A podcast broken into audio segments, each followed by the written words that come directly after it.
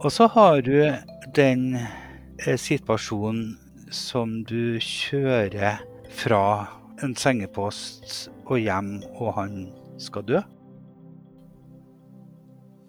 Du møter en familie i sorg, og du ser hvor de setter pris på det du gjør, uten å Du behøver ikke å si noe mye, bare være til stede. Du har det der med deg. Kanskje du har sett de hvite bilene krøyre forbi og lurt på hva de frakter? Det er ikke en ambulanse, det er ikke en drosje, men det er syketransport. Og hvem er det som jobber på disse bilene? Dette skal vi snakke om i denne episoden av Fagprat, en podkast fra Fagforbundet. Og jeg heter Anne Mari Samskott.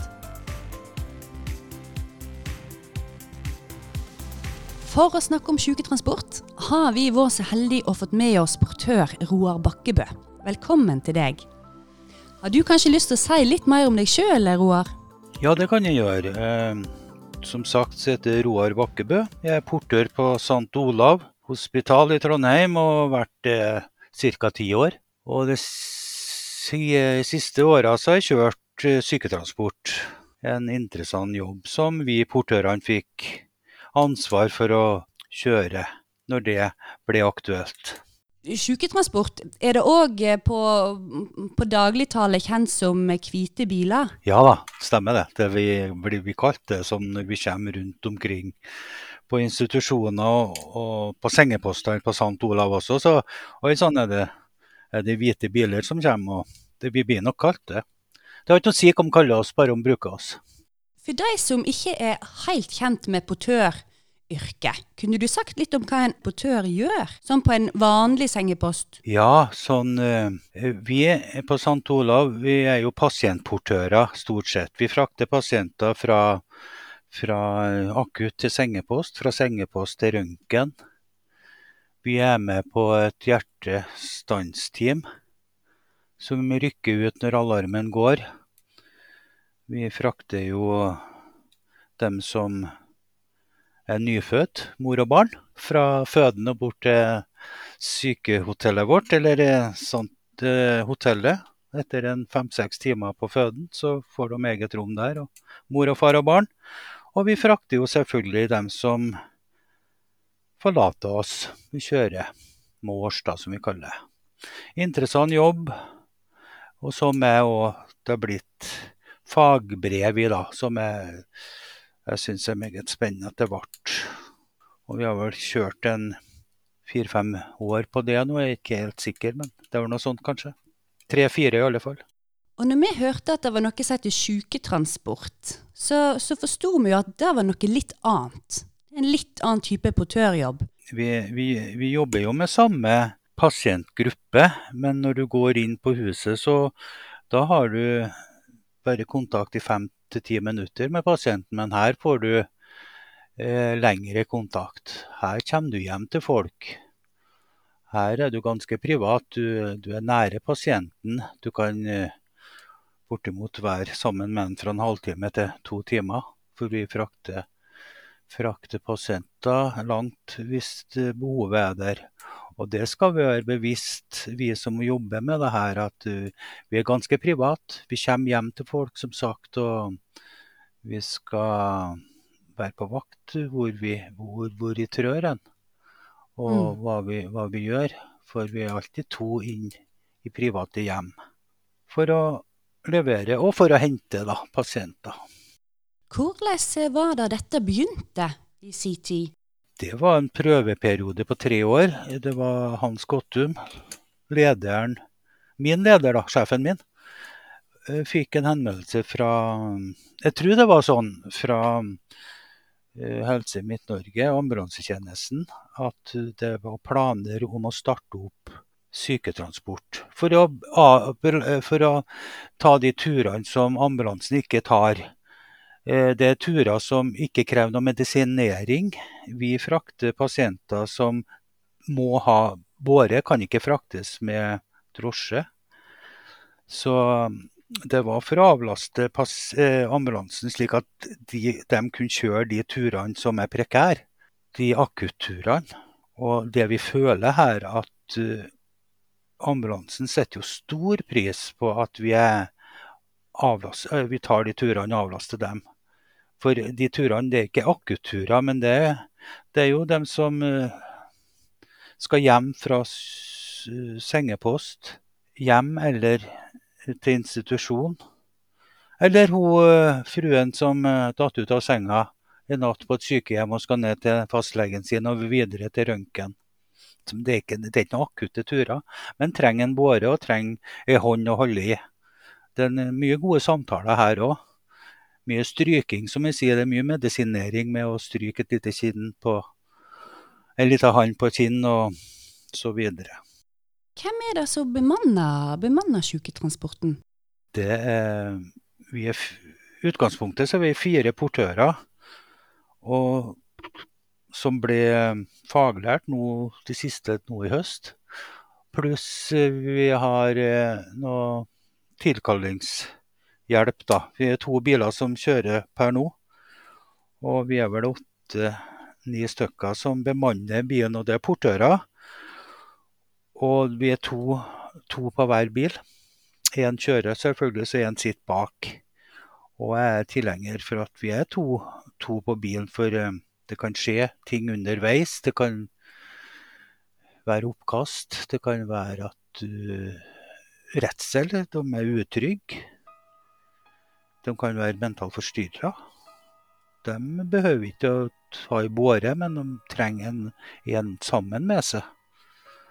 For eh, oppdraget kan gå på at vi, vi skal kjøre en som skal legges inn på en institusjon under tvang.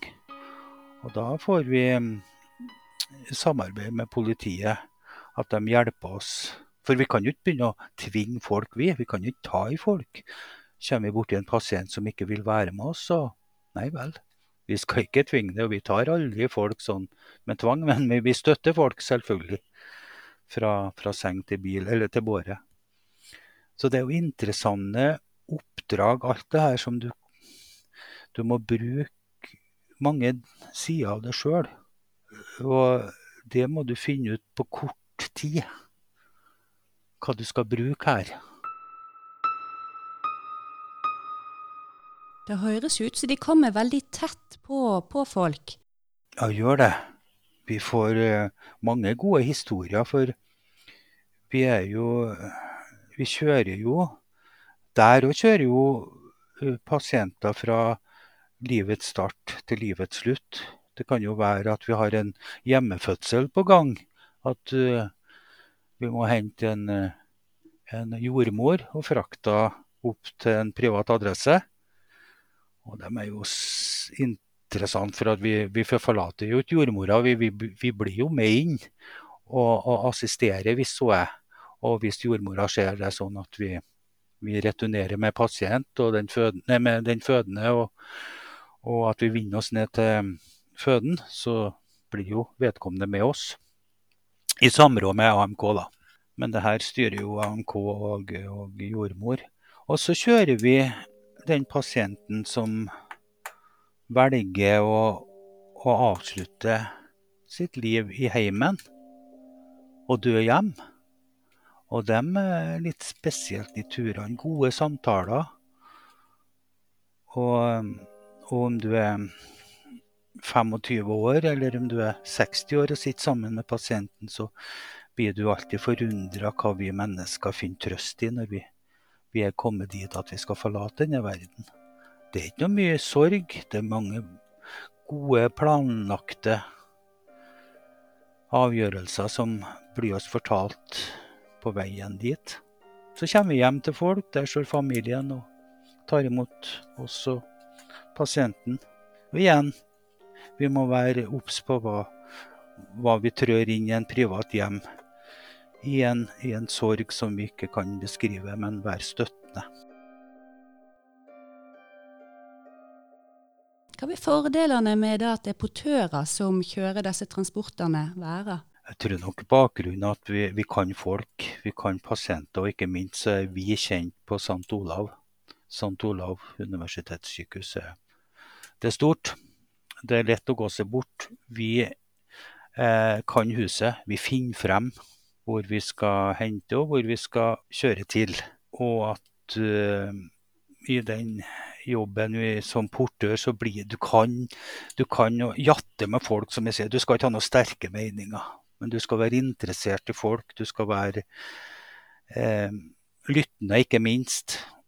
Du skal ikke snakke om alt. Du skal ikke ha bestemte meninger, som sagt. Du skal høre hva, hva pasienten har å formidle. Og vil pasienten prate, så finner vi fort ut det. Og vil det ikke ha noe prat, så finner vi Da blir det stilt. Så det finner vi fort ut. Det er alltid pasienten i fokus. Er det en fordel å ha tatt fagbrev når man har en sånn type jobb? Ja, det vil jeg si. Det, du, for det første fikk vi bekrefta hva, hva, vi holdt på med. Vi, vi, har gjort ting i mange år, men vi hadde ikke noe navn på det. Og det er en del psykologi i jobben vår som vi ikke var klar over hvor mye det innebar.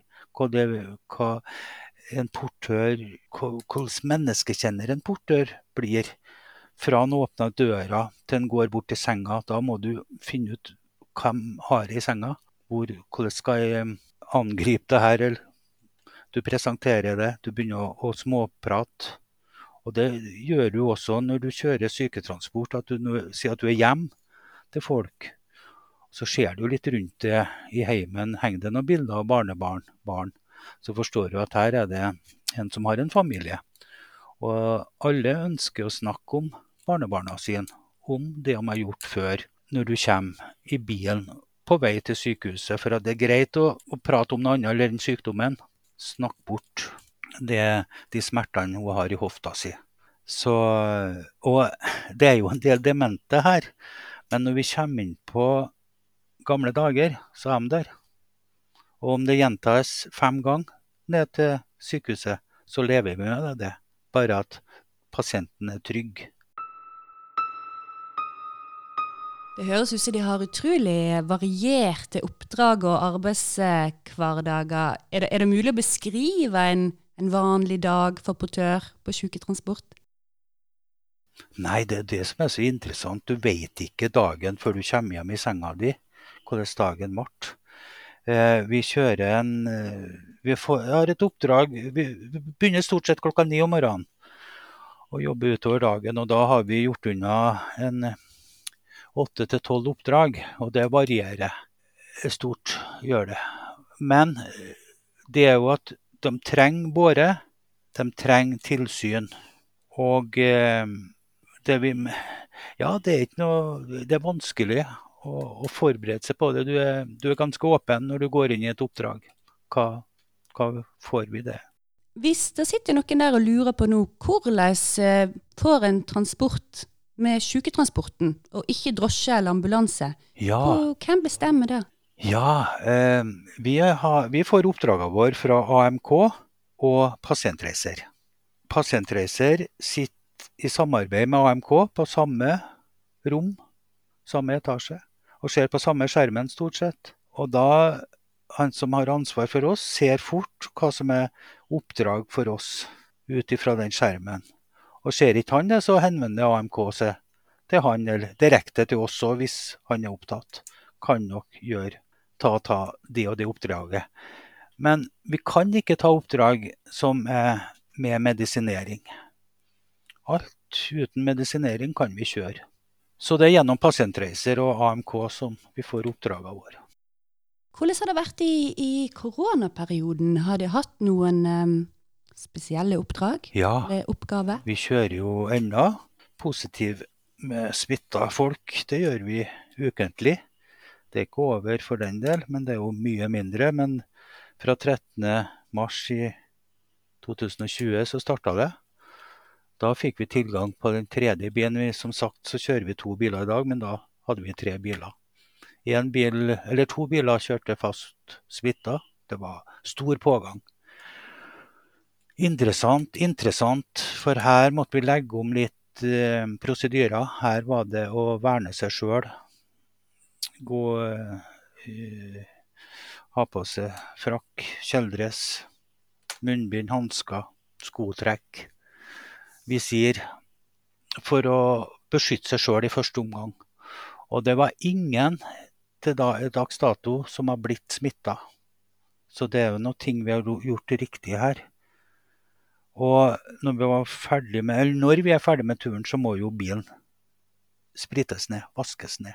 Så vi har prosedyrer på det som, har, som ambulansetjenesten har arbeidet opp. Som jeg er så sikker på. For i starten jeg var jeg var skeptisk. Her har jeg barnebarn, her har jeg kjerring og unger jeg skal hjem til. Kone og barn heter det vel kanskje. Så at jeg ikke har med meg noe hjem, det var første bud. At jeg var rein når jeg gikk hjem. Og den der tanken har jeg aldri sluppet, og det er viktig at om det, det, er nedgang på smitten, så skal du kle deg like godt i dag når du kjører en, kjører en positiv pasient. Du var jo litt inne på dette i stad med, med, at det faktisk var ambulansetjenesten som, som tok initiativ og til å få opp denne ordningen. Kan du utdype litt? Hvordan er samarbeidet? Har det vært noe konkurranse om oppdrag? Eller fungerer det godt? Det fungerer bra. Vi, vi har et så godt samarbeid med ambulansetjenesten, og de applauderer, føler vi. Vi får så god kontakt med, og vi kan spørre om hjelp, for de har jo holdt på med å frakte pasienter i årevis. Og det er sånn småtteri, løfteteknikk, hvordan vi gjør, hvordan vi skal kjøre inn til det og det, den og den institusjonen, for det kan være litt prekkert med levering.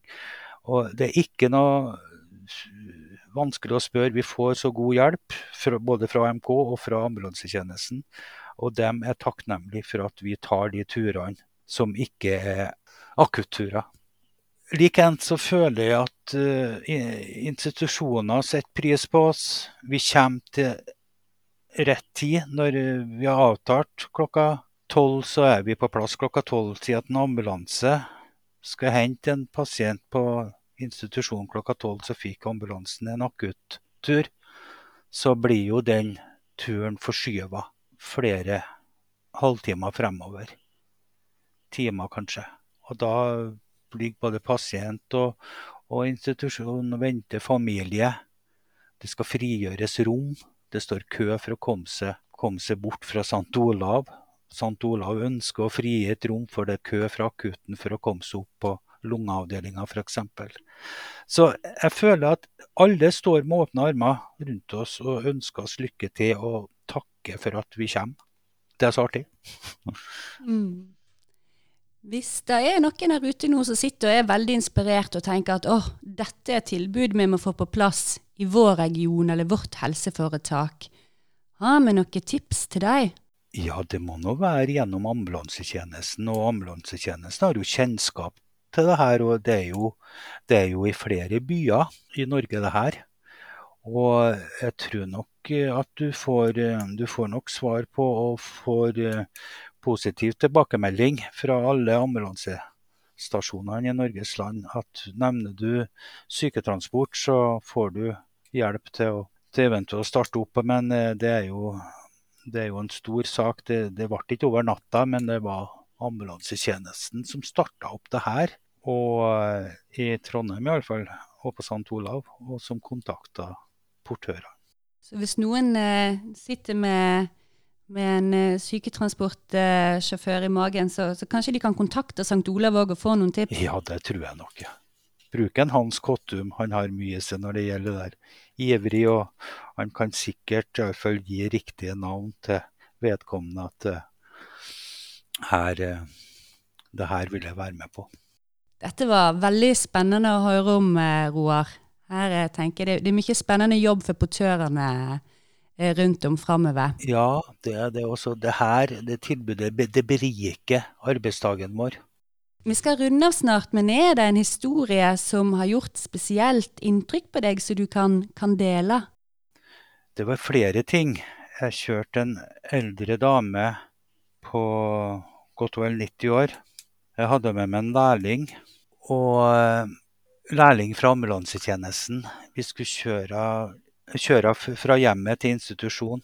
Og når vi kommer i bilen, så er det første vedkommende lærling sier når en setter seg sammen med pasienten Og den er så god, syns jeg. at eh, Så sa han navnet på henne, og sier 'Du har møtt paven, og du', sa han.